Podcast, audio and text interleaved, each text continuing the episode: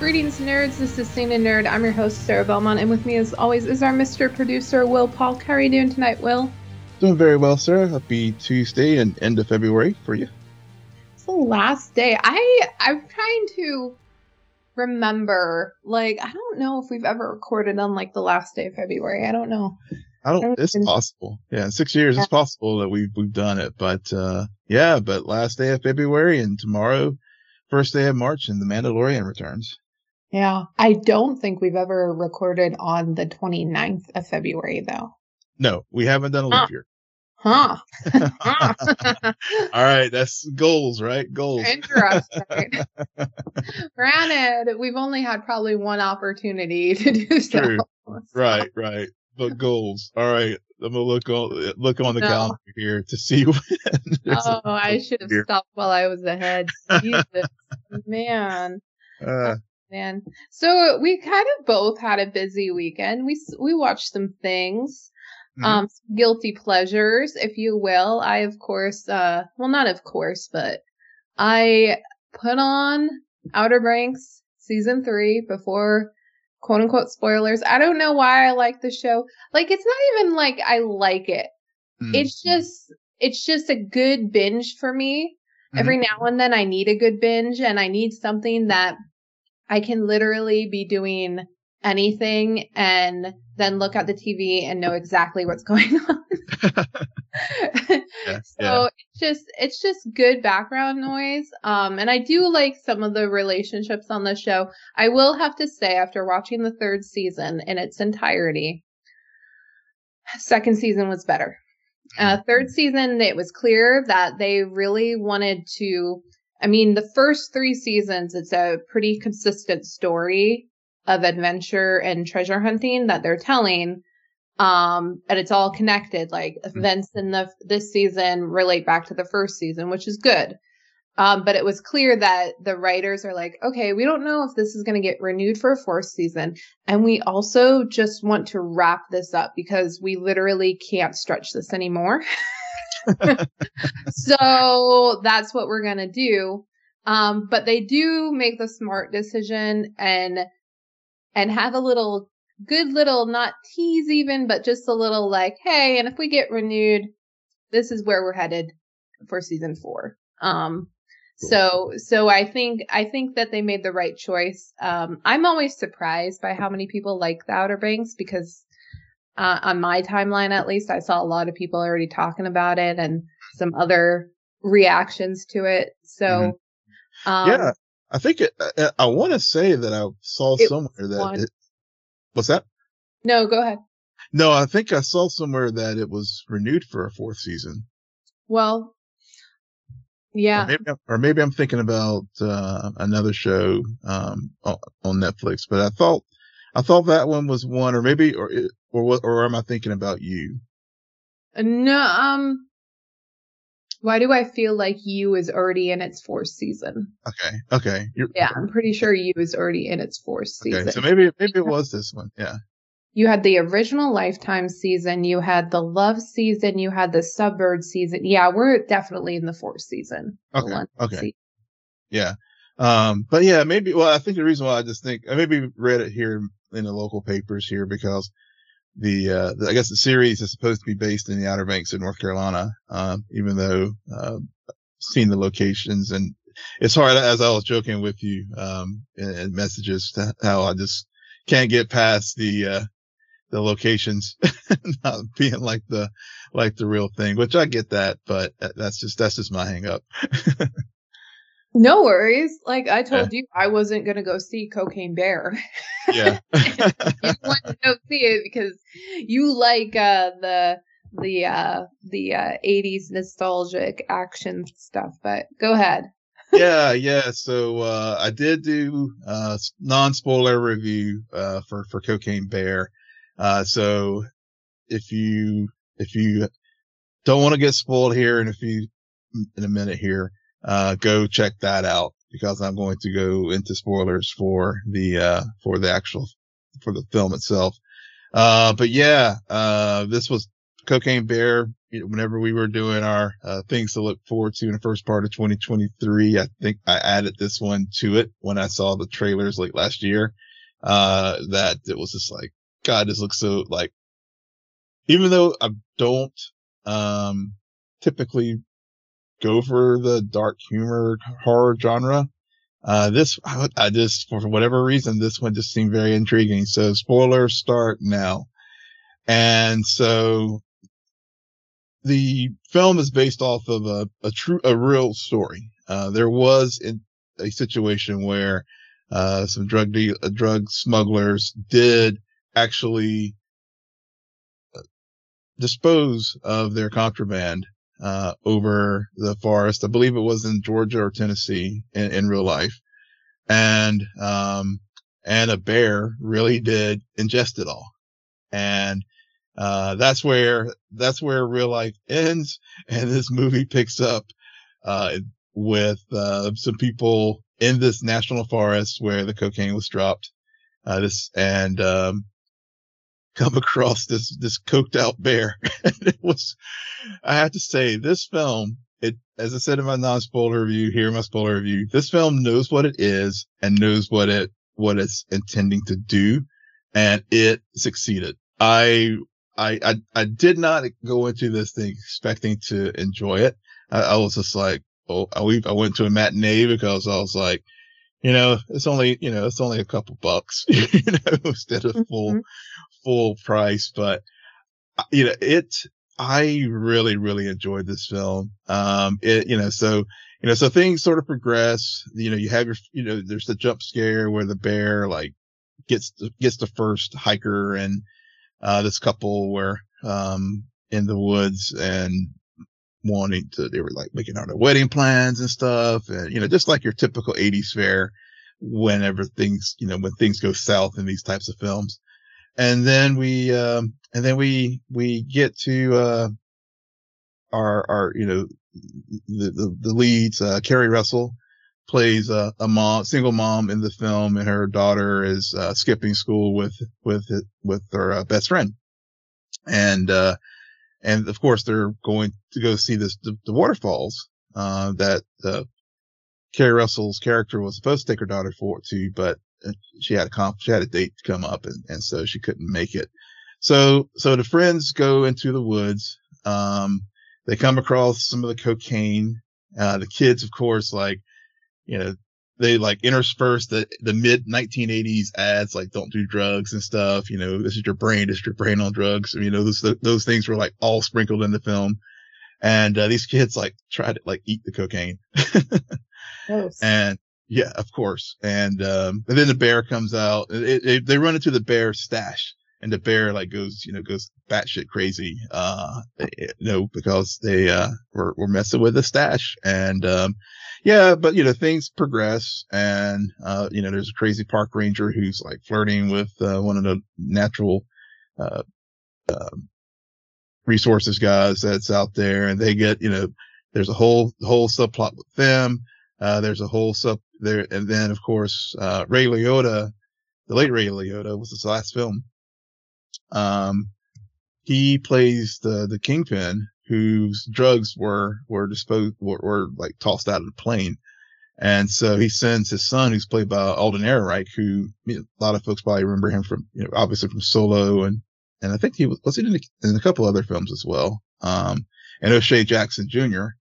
Uh, they go to retrieve this stuff. And so, uh, they run into some kids in the, O'Shea Jackson Jr. runs into some kids in the, uh, bathroom and, um, beats them down because they were trying to like, they were all cooked. They found the cook themselves. And of course they were high. So it was just, you know, things go on. I mean, the, at, at the end of the movie, um, right, you know, the, the, uh, bear ends up, um, you know, doing, there's a bunch of jump scares, a lot of funny moments. Uh, the bear ends up, um, not dying. Uh, so they're definitely, and, and, and, and, and, and, and keeps his coke. So at the end of the day, uh, they're definitely setting this thing up for, for future, for future franchise. Cocaine Bear 2 coming your way soon. But, uh, I, like I said, I, I really enjoyed it and I, I, I'm glad I actually, indulged in a little guilty pleasure and uh, and checked out the film. Cool. Well, Yeah. I'm glad that you Fun. had fun. Yeah, fun Saturday afternoon movie. Yeah. Man, poor Ray Liotta. It's last Yeah. movie. He went out with Cocaine Bear and he was in Goodfellas, Corrina Corrina, and a whole bunch of other good movies. Yeah, well, you know, he, he was actually pretty good in this too. I mean, he he sold it out, and you know, it's directed by Elizabeth. Yeah, yeah, and it's directed by Elizabeth Banks, and uh, Lord and Miller were actually the uh, producers. So, so that you know, they, I, I, I know a lot of people were like down on Elizabeth Banks, especially after uh, Charlie's Angels, but she did a really good job in this film. I thought. Nice. So we're gonna talk Picard, and it is. I'm still kind of like, why does Will want to talk Picard with me so much? Um, because this show has clearly moved into a section where viewers who are not diehard Trek fans struggle. and it's not it's not so much as like the plot is pretty simple in my mind, but any reference any like there's there's a lot of so I keep thinking about having watched the first two episodes of season 3. I keep thinking about how since we started this show, the first season was the most I think independent Mm. season. It definitely had its tie-ins, especially late later on as things began to unfold. But early on, it felt like a very fresh new story. I'm not saying that this one doesn't, but it just felt like okay, if you haven't been a diehard Trek fan, but you have watched maybe a movie, maybe a show here and there, you you kind of understand most of what's happening and and a lot of it's like not in, heavy in the lore. And then the second season, it started to drift a little. Um, and, um, and then we have the third season, which is, it's pulling all the chips in. it's, just Yeah, like, it- it- yeah. no, this is going to be our last ride. We're going to do this and we're going to have all of the Easter eggs, all of the, the little details that diehard Trek fans are going to love. I got none of it. Um, I, I did listen to the Geek Buddies review. Um, they explained stuff. I don't, I don't, still don't really understand half of it, but, um, yeah, I, I feel like you, you like when I disappoint you. I don't know. I know you love this franchise. yeah, yeah. Well, I, I, uh, part of the reason, oh, and I, I- and I think I want to talk to you about it. One, because I do want, I do love the franchise, and and I, and I know, you know, I did do a um episode one uh re- review uh to kick us to kick us off, but uh, but I do, I, I will, I will admit that um there are some things that it will hit harder for fans of the Star Trek universe than uh than say casual viewer like like you said the person who yeah you watched a movie or two you know you may have come across the next generation any one of the next generation or any one of the shows uh you know as you're surfing or you know or if you're you know have family members who like Star Trek and you just you know was sort sort of on the background and stuff so I, I definitely get that yeah, which speak about Raffi. Okay. yeah Yeah. let's let's they let's get ever into the episodes yeah Do they ever know what to do with her? Because I've I've watched her now. Was, was she in? I think she was in season one. I don't Yeah. know. She just seems like her her story is always has always throughout this this show. I'm not talking about the whole entire lore, but just this show Mhm. always seems to me like the most like removed from what's going on with Picard. it's kind of like they want to make a Raffi show, but she she's not that compelling in my opinion. Um, so they just kind of sneak her story in and mask it as Picard's show. I don't know if that makes any sense. There's just I'm still trying to figure out what it is that bothers me about it. Um, but it just it just seems like at, by the end of the second season, she seemed very happy. And then we meet her in this season. And it's like, okay, how much time has gone by? Where are we? What, what is happening with these characters? But Yeah. and particularly her. But Yeah, yeah, I agree. Uh, So Raffi, yeah, I so Raffi was a new character that was introduced in this series. So Okay. so she did not have any um she was not in the next generation when it was in its original seven year run on TV, nor any of the any of the movies.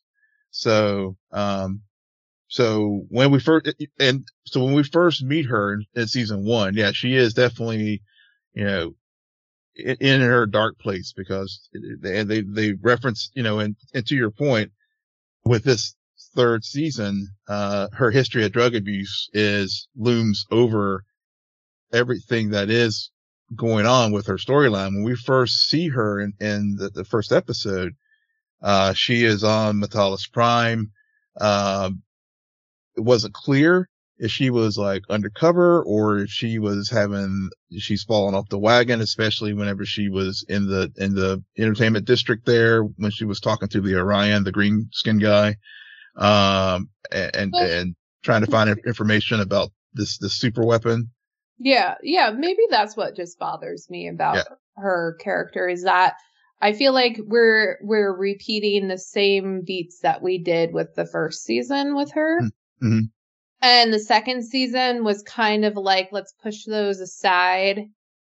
But now Yeah. we're back to where we started. Yeah, I would agree. The second season in particular, both Raffi and, and Seven, it was like they were, it seemed that they were having a very hard time to fit them into the overall arc of, of season two. Okay. Yeah. So it's seven because I looked it up on IMDb because I'm like, I'm pretty sure her name is seven, but Yep. for some reason I'm like, is it nine? And I looked it up on IMDb and they lied to me. It's, said- it's, seven, it's seven of nine. So that was her Borg, that was her Borg designation. Yeah, it didn't say seven of nine on IMDb. It said Okay. nine. Hmm. Well, IMDb is wrong. Freaking IMDb, you're Yeah. good for nothing. Um, Yeah. yeah. How so, you know it is it is cool. Well i don't know if i would say it's cool but um i do like this whole setup with picard and legacy. Mhm. especially because as much as i liked the first season it really didn't feel like picard's show. This season i think we are like really getting that um whether it be his final farewell or not you know yeah, yeah. I know, I know, I know, uh, Jonathan Frakes, who plays Riker, he, he, you know, they, they've teased like, oh, well, even though this may be the end of, yeah. uh, this, this series, uh, we may see, and even Terry Matalas, the showrunner, has, you know, has, has put it out there, thoughts like, well, we may see these characters in other iter- iterations of Trek. So, but Right. yeah, you're, uh, you're right, though. It is, it is sort of setting up like it's, this is Picard's final run. It, it's clearly Jean-Luc's final run. And I and the more I think about the first two episodes, it's when when they have that conversation about legacy, that little little tease, it kind of splits into two different forms of it. Like you have your your achievements with your career and your success, especially for someone like Picard, who his job has been his life for so long.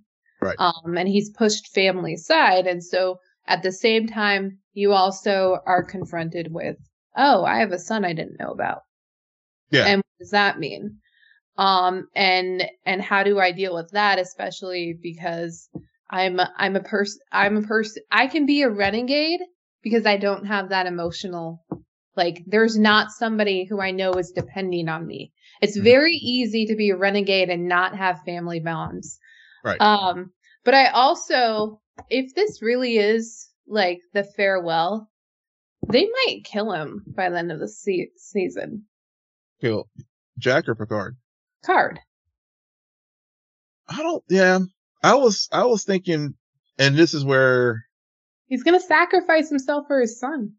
That's my prediction right now. That people. that you know that would be the that would be the might be that's sort of the inverse of what happened with Kirk and his son because um one of the things I was try- whenever we were first starting to discuss the the the show you know the and, and to your point about lore um this show really leans heavily in the in the trilogy of films, uh, Star Trek two, three, and four with Mhm. the original crew.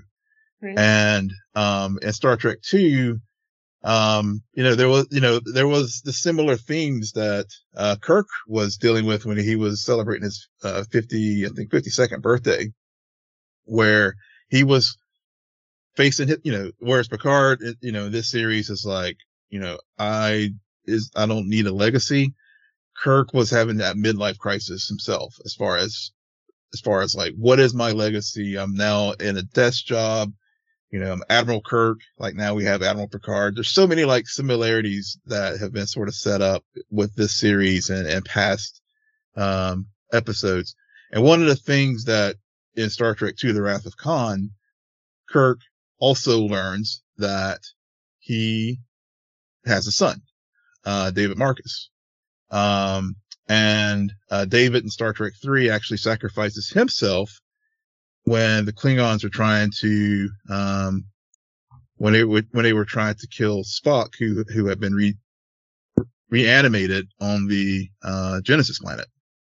Uh, that was what created at the end of Star Trek 2, which was the Genesis device that, um, Khan was after. And so I could, uh, to your point, maybe that is where they're going here. They'll do the inverse where, uh, Picard will, instead of, you know, Picard's son dying, it may be Picard himself, you know, trying to, trying to save, uh, Jack from, from Vadic, uh, or, or potentially Lore, uh, who is, uh, you know, Data's brother. Mm-hmm. Right. Yeah. I just, I don't know. When I, when I was listening to the Geek Buddies talk about it and, um, what you're saying about all of the ties, what they're doing to kind of put a twist on those movies, it seems Mhm. like the, the smart choice. Well, not, not smart choice. It seems like the logical choice. Mhm. Um, and if Picard lives and his son dies, I, I, I will, um, be a bit mad because I don't like it when you introduce people just to kill them in a way. Yeah. Yeah. Like, like, yeah, and I know we haven't talked about Last of Us and they do that pretty much every episode. um, I get that. I totally Yeah. understand that. But we're talking a full season. A man who we've like Will's been watching forever. Mhm. Probably as long as I've been alive. Um and and uh and you're gonna finally give him a son. Only like and it just it doesn't it doesn't it wouldn't fit the theme of legacy. Yeah. Like if So- their if their intention is really to show both sides of legacy Mhm. and have it kind of collide um for Picard this season, then him sacrificing himself for his son makes more sense than his son sacrificing like the other word, especially because Jack is introduced to us as this con man, as Hmm. this person who are you playing us or are you for real? Um, here's your track record. You're, you're clearly, um, wanted by the Federation. Granted, Federation seems to be playing everybody right now. Yeah. Um, but so, Yeah. Another Yeah. thought, yeah, and another, another thought too is, uh, you know, I'll, you know, thinking about as we we're discussing the sacri- who may or may not sacrifice themselves, and you know, and and again, going to another theme from those from those films, and it, it really permeates throughout Star Trek, is this whole notion of the good to the many outweighs the good, the needs of the few or the one, or the good, and that push pull, the converse of that. Um, you know,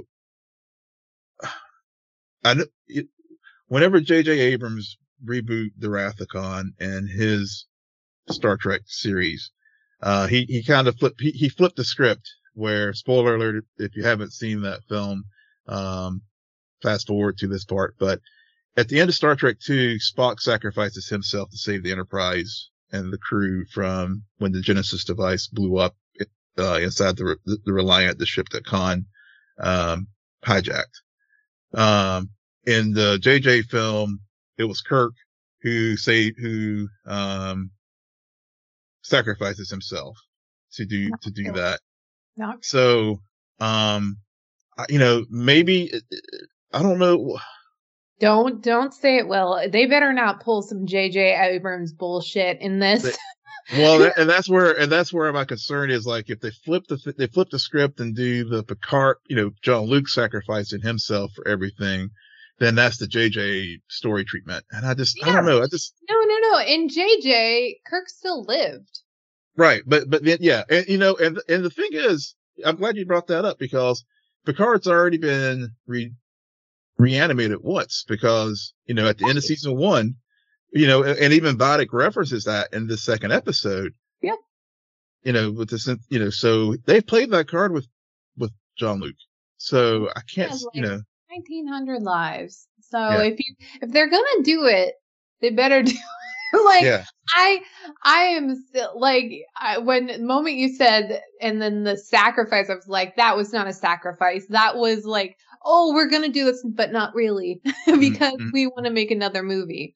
Yeah. Oh my god, that movie pissed me off so much, and I'm sure a lot of people, but yeah, still, did, yeah, oh yeah, But god, Yeah. So if this is, you know, but to, to your point about legacy and other things, I mean, that and, and the themes that they're picking up in this series, um, that, that is a very plausible outcome that this time Jean-Luc will, we, we will lose Jean-Luc for good this time.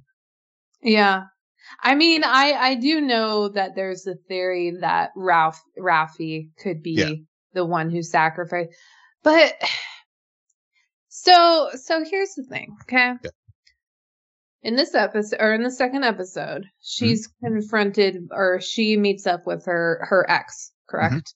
Correct. and her her ex gives her a choice the job like two favors the job or you can see your son and she chooses the job so if she sacrifices herself and it's not to like save her son but it's to save like everyone else it doesn't it the the character has never really in my opinion the character has never really overcome like seeing the bigger picture like she Yeah. clearly has always wanted to be a mom but between whether it be the drugs or the job because she has Mhm, a clear addiction to be to the job as well as much as the drugs were a problem Yep. um it's like she it's like when we see her in the first episode she has um she's been clean but she still has these tendencies even her in her body movement of like you're an addict of something um Mhm. you're acting very obsessive right now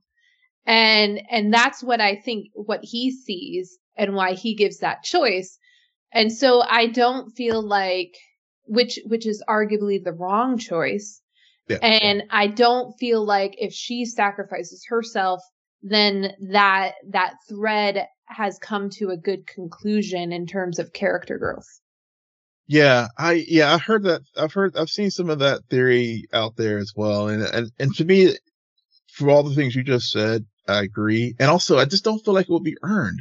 exactly yeah It just yeah, I mean, it just you know, at least when Data, for example, sacrificed himself at the end of Star Trek Nemesis, that and then you know, and then he had you know his real death, um, his final death uh, in, in at the end of season one in Picard. Those things all felt earned to me. I, I mean, and especially his second, his, when he really did die for good. Uh, it, it, you know, that was the, that was the appropriate arc for that character, but I don't feel like this for, for Raffi. Yeah, she may, she may end up sacrificing herself, but I don't see that being like the, um, you know, the, the, the, the thing that's going to like close the series out. I mean, I, I, you know, it may be a death that happens, but not, not, not the, the death that's going to like, at the end of the day, um, be the, the consequential one that's going to, you know, save the, save the universe. right right damn it the universe needs saving again Yeah. Um, what else is is uh beverly the red lady No. So the red lady, uh, in the first episode was, uh, Captain Rachel Garrett, who was the commander of the Enterprise C, the ship that was the immediate predecessor to Jean-Luc's first Enterprise. okay So she, yeah, so it was just, yeah, I think it, oh it was, a target Yeah, it was just a target. That's Okay. all it was. Yeah, it was. Okay. Yeah, yeah, it was a target at that recruiting station that that uh, on, on M'Talas Prime, Uh, and then and then you know, and then and you know, and I like I will say I mentioned this in uh in my episode one review, and then my gut and many other people's guts were confirmed with this. Uh, whenever I saw, whenever her contact, um, that she was trying to arrange a face to face with, I mean, the, you know, and again, this is to your point about how when we started, how, um, to non Star Trek fans, um, or people who haven't followed the series as close, you wouldn't pick up on these kind of things, but I did immediately. I was like, Oh, that's Worf. I mean, I was sitting, I remember sitting there with my wife. I was like, we were watching. I was like, oh, I think that's Worf. And, and sure enough, it ended up being him whenever he rescued her, um, from, from the, from Sneed, the Ferengi, uh, at the end of episode two. right. Yeah. So, uh, yeah. So I, I, you, very, your point is very well taken that, you know, some things that are, that happen in this show, um, if you haven't followed Star Trek closely, it may seem new and like, oh wow, that's a pretty good story twist. For some of, you know, for other fans, it's like, I, I mean, I still enjoyed it. Don't get me wrong. I, I you know, and, and I like the way that they're using, instead of just like having everybody show up at once and then we're just going off on this grand adventure. I'm liking how they're sprinkling, they're reintroducing all the characters. And one of the things that really, um, you know, when Picard was with Jack and the brig and they had the interrogation scene, um, when, you know, when Shaw was giving Picard a chance to, um, give, give, give him, him a reason to, you know, not turn Jack over. Um, you know, that, this, where they were discussing how, you know, Jean-Luc seems to be living in the past, but, you know, look around, everyone else is like moved on with their lives. And, and, you know, I thought that was a really, you know, especially like, for example, Beverly, you know, Picard was like, Beverly would never do this and think it's like, really? You haven't talked to her in 20 years. you know, you know, do you really know the people that you worked with all those years ago when you haven't seen them? And so, uh, you know, so I'm really looking forward to seeing how things sort of unwind with that. Like, for example, you know, we saw Deanna and Will in season two, season two? Yeah. Um, on Picard you know, they were together on their, you know, retired and, and all. And, um, you know, now we find out that they're estranged. You know, their marriage broke up for some, or at least they're estranged right now. And, you know, w- you know, learning what caused their marriage to like go sideways. You know, those are some of the things that I'm sure, you know, we'll, we'll get as the, as the season progresses. So I'm really liking how they're doing that in the series. And then, um, I can't before we close out the review, I just gotta like talk about Captain Shaw. And, um, he, uh, I, I'm, I'm really, I wasn't sure about that character, um, at first, but I'm really liking what they're doing with him. Um, in Fine. that, yeah, in that, you know, he could easily, they could easily made it a, a, a one dimensional, you know, I'm just going to follow the rules by the book kind of Starfleet captain that we've seen in, in other, other uh, shows and stuff. But, uh, there's, there's definitely some layers and, and nuances to his, to that character, especially as he, you know, whenever he was deliberating whether or not to turn Jack over, but then Picard, like, you know, when Beverly shows up on the bridge and they have that moment and he, and Beverly and Picard have that moment and he finally admits after Riker's been like all episode, like, Jean-Luc, just, just, can't you see it? just go ahead and admit it. But, um, Shaw recognized the situation, was okay with Jean-Luc taking command of the ship and then following on with Picard's direction, took the ship into the, into the nebula, which, you know, again was a good tactic given that they were tactically, you know, had no chance against the strike, uh, you know, Vadic's ship. And so, you know, so I think we're seeing, even though he may be a by the books kind of guy or whatever, he also recognize, you know, he also recognizes that, um, there, there are some times when, even though he may grumble about it, these guys are right. And, uh, I've got to take these actions to save my ship and crew. Um, so those are some things about that. And then Vadic, of course. Yeah. Uh, what did, what did you think about, about her? Oh, I, I honestly, um, I mean, between her and Shaw, to me, they both seem very characters, like caricatures that I've seen before. Like I was, I, I wasn't that impressed by either one of them. Hmm. Um, yeah. Fair enough. Yeah. Yeah. I've, I mean, I, you know, I think, uh, again, it, it, my fanboy them was like, oh yeah, yeah, yeah, I've seen her father, Christopher Plummer.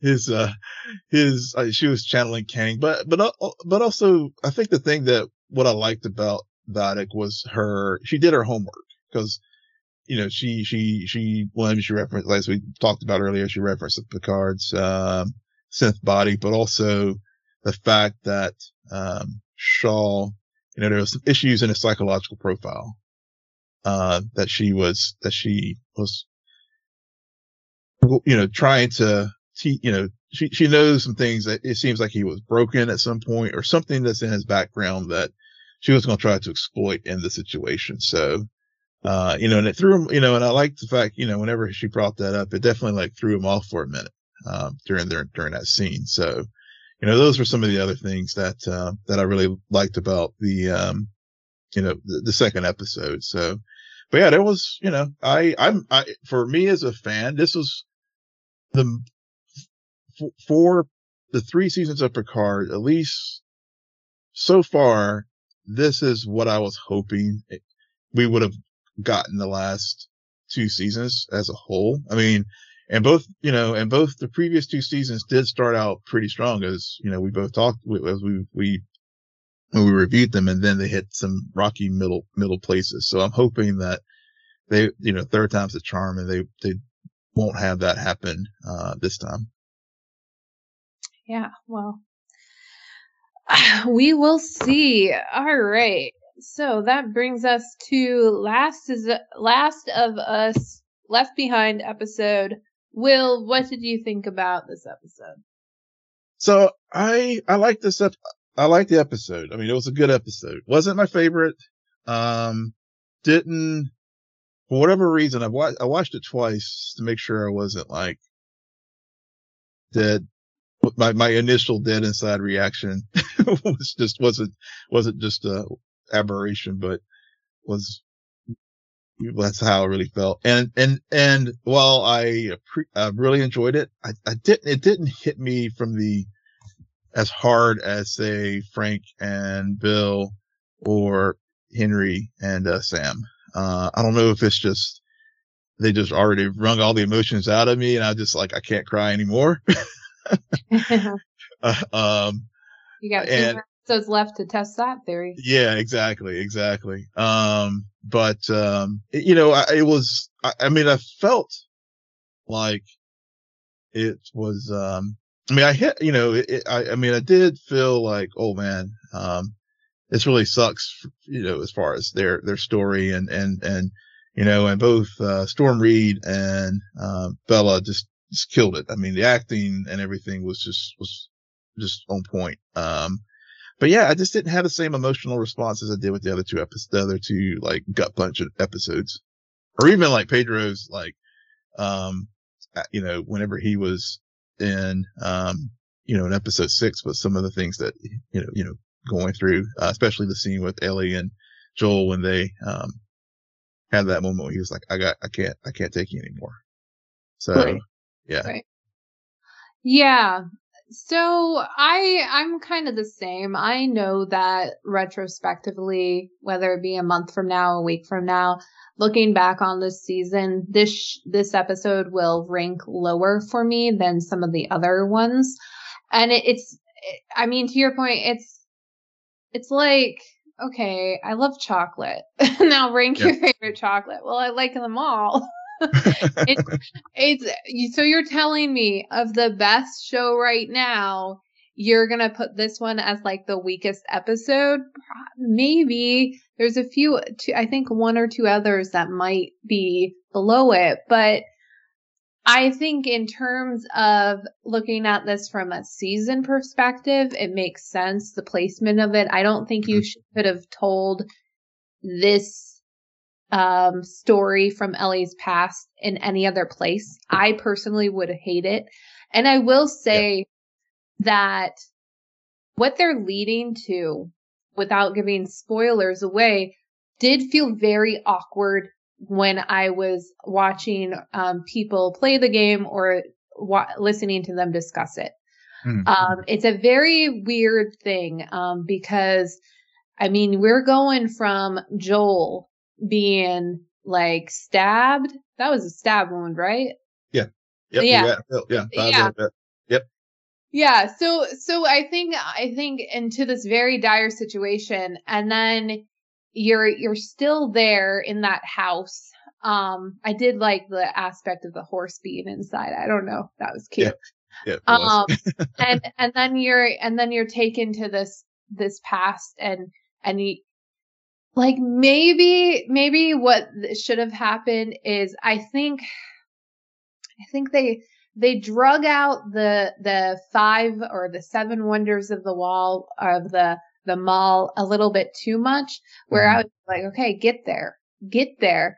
And then, um, and, and I know they didn't do this in the, in the game either. Not the last of us, but the left behind game, but they don't, there's, there's not that closure we're used to. Mm-hmm. There's the, the hint at it. The, I mean, they've been hinting at it for a while now about what happens. Mm-hmm. But, and so maybe that's why it didn't hit as much because despite the tragedies that we've seen others um, seen have happen, it's still closure. It yeah. still is like, okay, we know moving on to the next chapter. Um, and, and I go back and forth by thinking that is a really smart thing to do, especially at this point in the season where again you, you run the risk always of you, are you doing the same thing over and over and over again you're yeah. putting or are you putting a new spin on it and so in a way i think that was a smart choice not mm-hmm. to especially if they didn't do it in the game I because agree. The the people who have played the game now aren't getting their closure either yeah. but, but i mean it's it's and it's hard to even say that when like a lot of the signs are pointing towards Ellie ends up shooting her. Mm-hmm. Um, and um, that's the first life she took. Yeah. And to have that be someone she was in love with, um, someone she relied on, much like Joel, like it's hard in the moment I'm like, oh my God, just get there. And then they get there and I'm like, okay, thank God. Let's go to the next episode. I have to wait a week. But then when when I sit down and and think about it from a structured narrative, it it, it makes sense. Yeah. It it makes sense. Um maybe it's also because there just wasn't enough Pedro. Okay. We're talking, we came from an episode where the man had people bawling their eyes out just because he was sitting on a stool talking to his brother. yeah. yeah. It's yeah, it's he, yeah. He was like performer of the week last week from a you know TV launch. and and I'm not. And again, this is not about comparing like the performances from Storm and Bella because no, they no it has nothing to do with them. It has something more about the pacing of the episode mm-hmm. and and just that that ability that in past episodes where you have really been hit by a gut and it hit in the gut and it's not necessarily last week's episode prove it doesn't have to be because someone died. Right. That's the thing. Yeah. Right. Yeah. It, it it can be because of the circumstance and the situation and them making it very clear that the fear isn't just about becoming an infected. It's like there's bigger fears that these characters are dealing with. Um yeah, and and you know what uh, um when you you sent me a message the other night after watching it and or no, you sent me a message today saying yesterday saying there was a very interesting factoid in the Left Behind podcast, right? Mm-hmm. Last of Us podcast after show Yeah. um, with Troy Baker. But, um, and so, and I was like, oh, okay, I'll listen to that because my routine is to listen to that before we record. Um, and I had already written my notes, like the Mhm. rundown notes. And I put in there, like, why the heck does this feel like a Stranger Things episode? That, you know, yeah, I saw that in your notes, and honestly, when I was watching it Sunday night, I'm glad you put that there. That was Sunday night when I watched it for the first time. I right. got that was my vibe. yeah. Honestly. That was my honest to God vibe. Whenever I saw you, when I saw when you, when you, when I opened up the notes yesterday and I saw you had that there, I was like, okay, we're okay, we're like meeting other, channeling each other here. Yeah. Definitely. We're we're Yeah. definitely on the same journey with this show together. Yeah, yeah, for real, Yeah, for real. and I think I think it's because Stranger Things has this ultra nostalgia vibe. Mm-hmm. And then, especially in the fourth season, where you had that, what was his name? Oh, um, Eh, I feel like it started with a V, but I'm I'm not sure. yeah, it was Sam. It was uh, what's yeah, what's your name's brother? Oh gosh, uh, I can't remember his name, but yeah, I know you're talking about. Right, right. Yeah. So, so you you had you had this like demon underlord creature, Mhm. um, who would come and hunt down these children, and and I'm pretty sure like in season three, one of the big climaxes occurred in a mall. It happened in the mall. Yeah, Yeah, yeah. So, so especially when they took that, like, these two are having fun, no one's around. Oh, wait, we're gonna go and, oh, look, there is an infected. There's one. Um, Mhm. that moment when they revealed the infected felt so Stranger Things. So I thought when I was going to listen to the podcast, they s- they were going to say, "Yeah, we use the same set from Stranger but Yeah. no, but no, they they said something different. So what what did they say? Yeah, so they they were wanting to shoot the mall because again, they you know just to give context, uh, the, the episode was what you know well, it was a nostalgia trip, and I think that was part of the motivation. They were trying to find a mall. Uh, they found a space, but it was a one level, and it, it did have a small escalator, so they basically like used that, and then uh, so it was a mix of practical effect where they built you know built part of the mall on the sound stage. And then the scene when they, when, uh, Riley flicks the lights is actually via VFX. And to, yeah, and, and, but that's when I got the strange, well, honestly, whenever she flicked the lights on, that's when I got the Stranger Things vibe. Mm-hmm. When I saw the entire mall from the second floor, um, you know, eh, during, during the episode. And Yeah. yeah, and that's when I first got it. And from that point forward, yeah, I had the feelings like you had where they were, it, it, seemed for, for, it did seem that they were padding things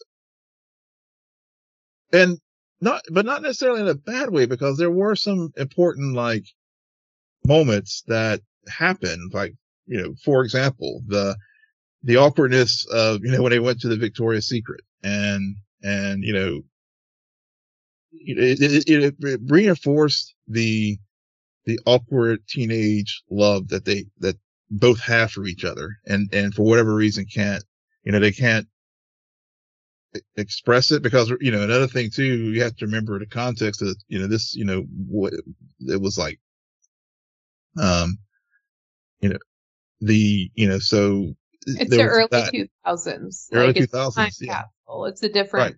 It's Yeah. a different time when um Yeah. being gay was Yeah. Not, more less acceptable than that's acceptable. E- exactly. There's that. Um, there's, you know, and also like, you know, there were other like, you know, when they were in the photo booth and they were like, you know, talking about screenshots. So there were like things like that that like were, were nice little bits, but, But yeah. I know. I was just gonna say that um we I've been talking about this since day one. Like the interesting thing about Ellie, and especially in terms of the show versus the game, is you're more able to get your mind wrapped around the fact that this is a girl who was born into this world post outbreak day. Mm-hmm. And so they they in this episode you see it because you not only have her, you have Riley. So mm-hmm. now you have two kids who are in a mall. Like we a lot of I grew up in Alaska. I know a little bit about what it's like to go in a mall. Granted, I have to like fly, but whatever. Anyway, so so a mall and then it's and it's allowing the writers to to play with this idea of making the viewers feel nostalgic for a mm-hmm. certain mm-hmm. time and and to really get across like young love adolescence while at the same time like just when you think oh this is like any any show featuring two teenage girls no no no no this is still last of us right so they don't know what a screenshot is they don't know why and i mean they've sprinkled that in especially um, throughout the season with Ellie, as I think it was last week's episode where she reads that diary and is like, "This is what all of the girls like were obsessed about." All of the like, it's a different world, and so in a way, um, and maybe that's also why it gave off that Stranger Things vibe, is because you again have this like time capsule where you you feel like these characters, what they're going through, are very relatable. Mm-hmm. Um, but then at the same time it's warped in this fantasy horror situation mm-hmm. um mm-hmm. that that comes out at just the right time um yeah so it's it's a really it's an interesting it's more i think it's more interesting to talk about this episode than it actually was to go watch it just because i i still yeah. i'm still think i'm gonna hold fast on i don't think it was paced perfectly. Yeah, I think yeah. there could have been some stuff shortened a bit. I think the writers got a bit too lost. And and by writers I mean writer because this is the only episode where Neil Druckmann, um, the creator of the game and showrunner, um, wrote by himself.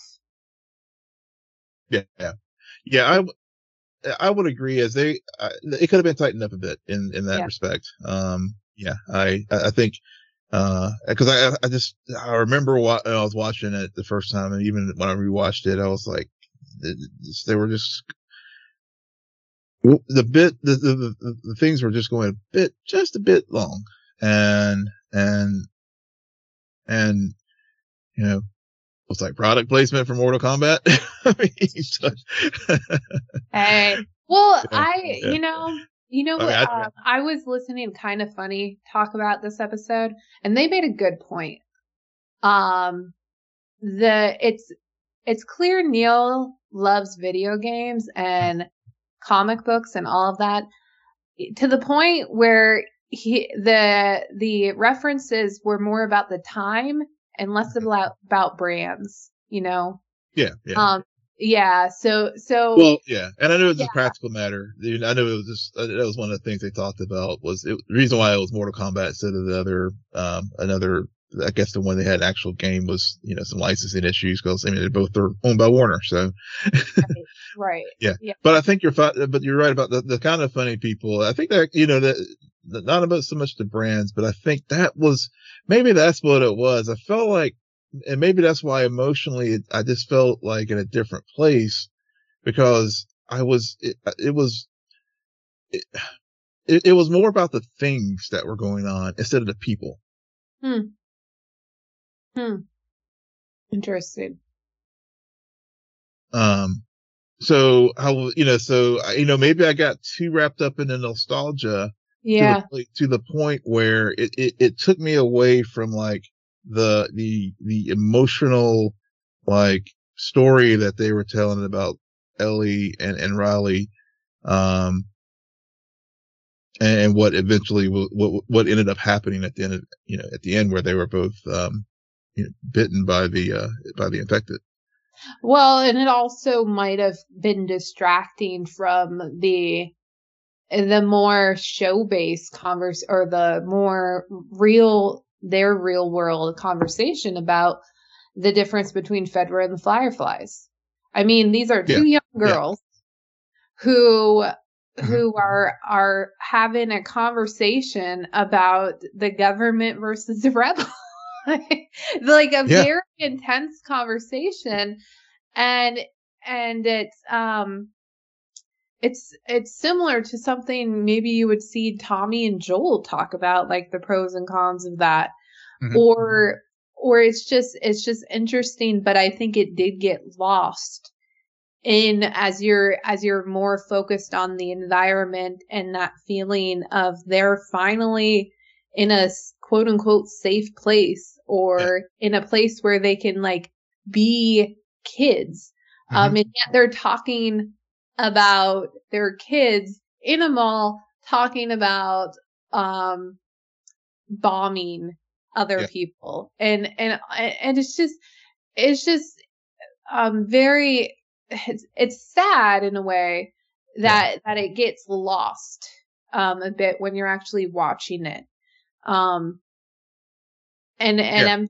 yeah but but no you you make a you make a g- good point with that yeah and, i mean because i mean that was i'm glad you brought up about the the the, the discussion about fedra and the fireflies because you know again that was that's been a theme, you know, even at the beginning of the episode, whenever she, when Ellie was, um, with the captain and, um, yeah, she was, and, she was being threatened to be put in the hole again. She's yeah. Like, yeah. Or not I mean, even just, threatened. She's like, where is it? yeah. Where is, yeah, put me in it. I'm ready. Uh, yeah, I can, I can do another, another, you know, day or two in there. No there anyway. Yeah. but, yeah. You but know, I mean, it, it was just like, it, these, all yeah, go ahead. Oh, I was just gonna say, um, because another big there something that I think gets a little muddled, um, or a little lost was this. They present them as the same, and then the firefly thing comes up, and suddenly they're different. But they're different even before that. Yeah. Um, and I don't remember the line of dialogue, but there's a very brief line that Riley has that says, You don't know what it's like to have parents. Right. So, so, and that's what makes her want to choose the Fireflies over Fedra. And meanwhile, Belle, or, um, Ellie's in her mind, she's like, I just spoke to the captain. He gave me two life choices. I ain't got mm-hmm. nothing and I don't want to be shoved in shit. So this this is more of a promise while the fireflies i don't i don't know what world they're trying to save because i don't understand it like i understand yeah. this one um yeah. so yeah. And, it's yeah and go ahead oh go ahead no i was gonna say yeah i think that's a good point i mean because yeah i mean that they really do yeah i mean ellie this is the comfort the fireflies you know it is yes, Fedra, you know, the whole propaganda conversation and stuff going back and forth, you know, they both like threw it back at each other. And, uh, I think it is very disconcerting. You know, Ellie can't, you know, conceive of a world that, that's not structured this way because this is what she's, you know, she, this is what, you know, what she's used to. And, and, Fedra is also like, you know, even though we know the crazy things that they, the bad things that they've done, you know, the captain's like making the point, you know, if we, if we go down, every, everything goes down. Right. So, yeah. Yeah. And, and now, and the, I did, it did start to pick up the moment they get scratched and then they, they go through, or Riley goes through the options yeah. And and you and then they fade to black and you immediately snap back to present day and you realize like the whole correlation with the no, I'm gonna stay and fight. I don't know if I can save him. I don't I don't know if if I'm just gonna lose another person in my arms, but I'm gonna do what Riley wanted to do and stay and fight, enjoy every moment I can. Mm-hmm. Um, and that's what she chooses to do. Um, and, and so I like that. I did too. Maybe if they had cut back and forth a little bit more, um, because honestly, by that point, I was also like, oh yeah, this is how it started. oh my god. Yeah. Um, but but yeah, it, it definitely crescendoed. Um, yeah, and you know what really pisses me off? And we've What's had that? this discussion before. People work on your thumbnails. I don't watch previews for next week. I don't. But I already know Troy Baker's going to be in next week's episode, and I'm pissed off about it. And I've been very tempted to not, people do not tell me who he's playing because I have an idea in my mind. Mm. And, and so I'm curious, but I'm also in, because it's a story I already know, I'm like, I'm preserving as much surprise as I can. Okay, thank you, thank you. Yeah, and I'm sure our listeners who uh, who've never played the game are thanking you right now as well. yeah, yeah. Well, like I'm doing this selfishly. I, I'm like, hmm, I wonder if he's playing this one or this one. Hmm, that'd be interesting. And depending on what happens, yeah. we'll we'll see. Um, but yeah. yeah, which which by the way, like, um, when when the ban on well, I don't know we're gonna have to talk about this when you can listen to the Kinda Funny reviews because they do spoil stuff that happens in season two. Um, yeah. Which yeah. you know we we didn't talk about this at the start of our news show, but it was announced this week that Succession is ending with season 4 mm-hmm. And and yep. I yeah yeah as heartbroken as I am, I'm also looking at this from well, you're gonna go out on top, okay? You're not going to yeah, beat the story to death. And yeah. for all of you people who are watching Last of Us, there's only going to be two seasons. yeah, yeah. well, and I'm glad this is a good segue too, just as we close, as we uh, start to wind down here uh, with Mandalorian, um, and and talk about runs and stuff. And uh, of course, the season does start tomorrow, and and a question was presented to Jon Favreau: Have you uh, he, you know, he revealed that he has already written the next season of, of the show. Um, but then the, the follow up is, well, when do you think this thing may end? And he was like, I don't have an end in sight. Because Will forced yeah. me to watch Book of Boba Fett. If you yes. haven't watched it, go back and listen to our episodes where, yeah. where, especially when we discussed the last episode and maybe the episode before. Okay. The last, the last three episodes. Last episodes, three episodes. Yeah, I think it's yeah, like go listen to our reviews on that, and, and yeah, Mando two and a half. So go check yeah. it out. Yeah, because y'all, if I had to watch it, you at least have to listen to me talk. All right, Will. On that note, why don't you tell our listeners where they can find you? Yes, you can find me on Twitter at Will M Polk W I L L M P O L K.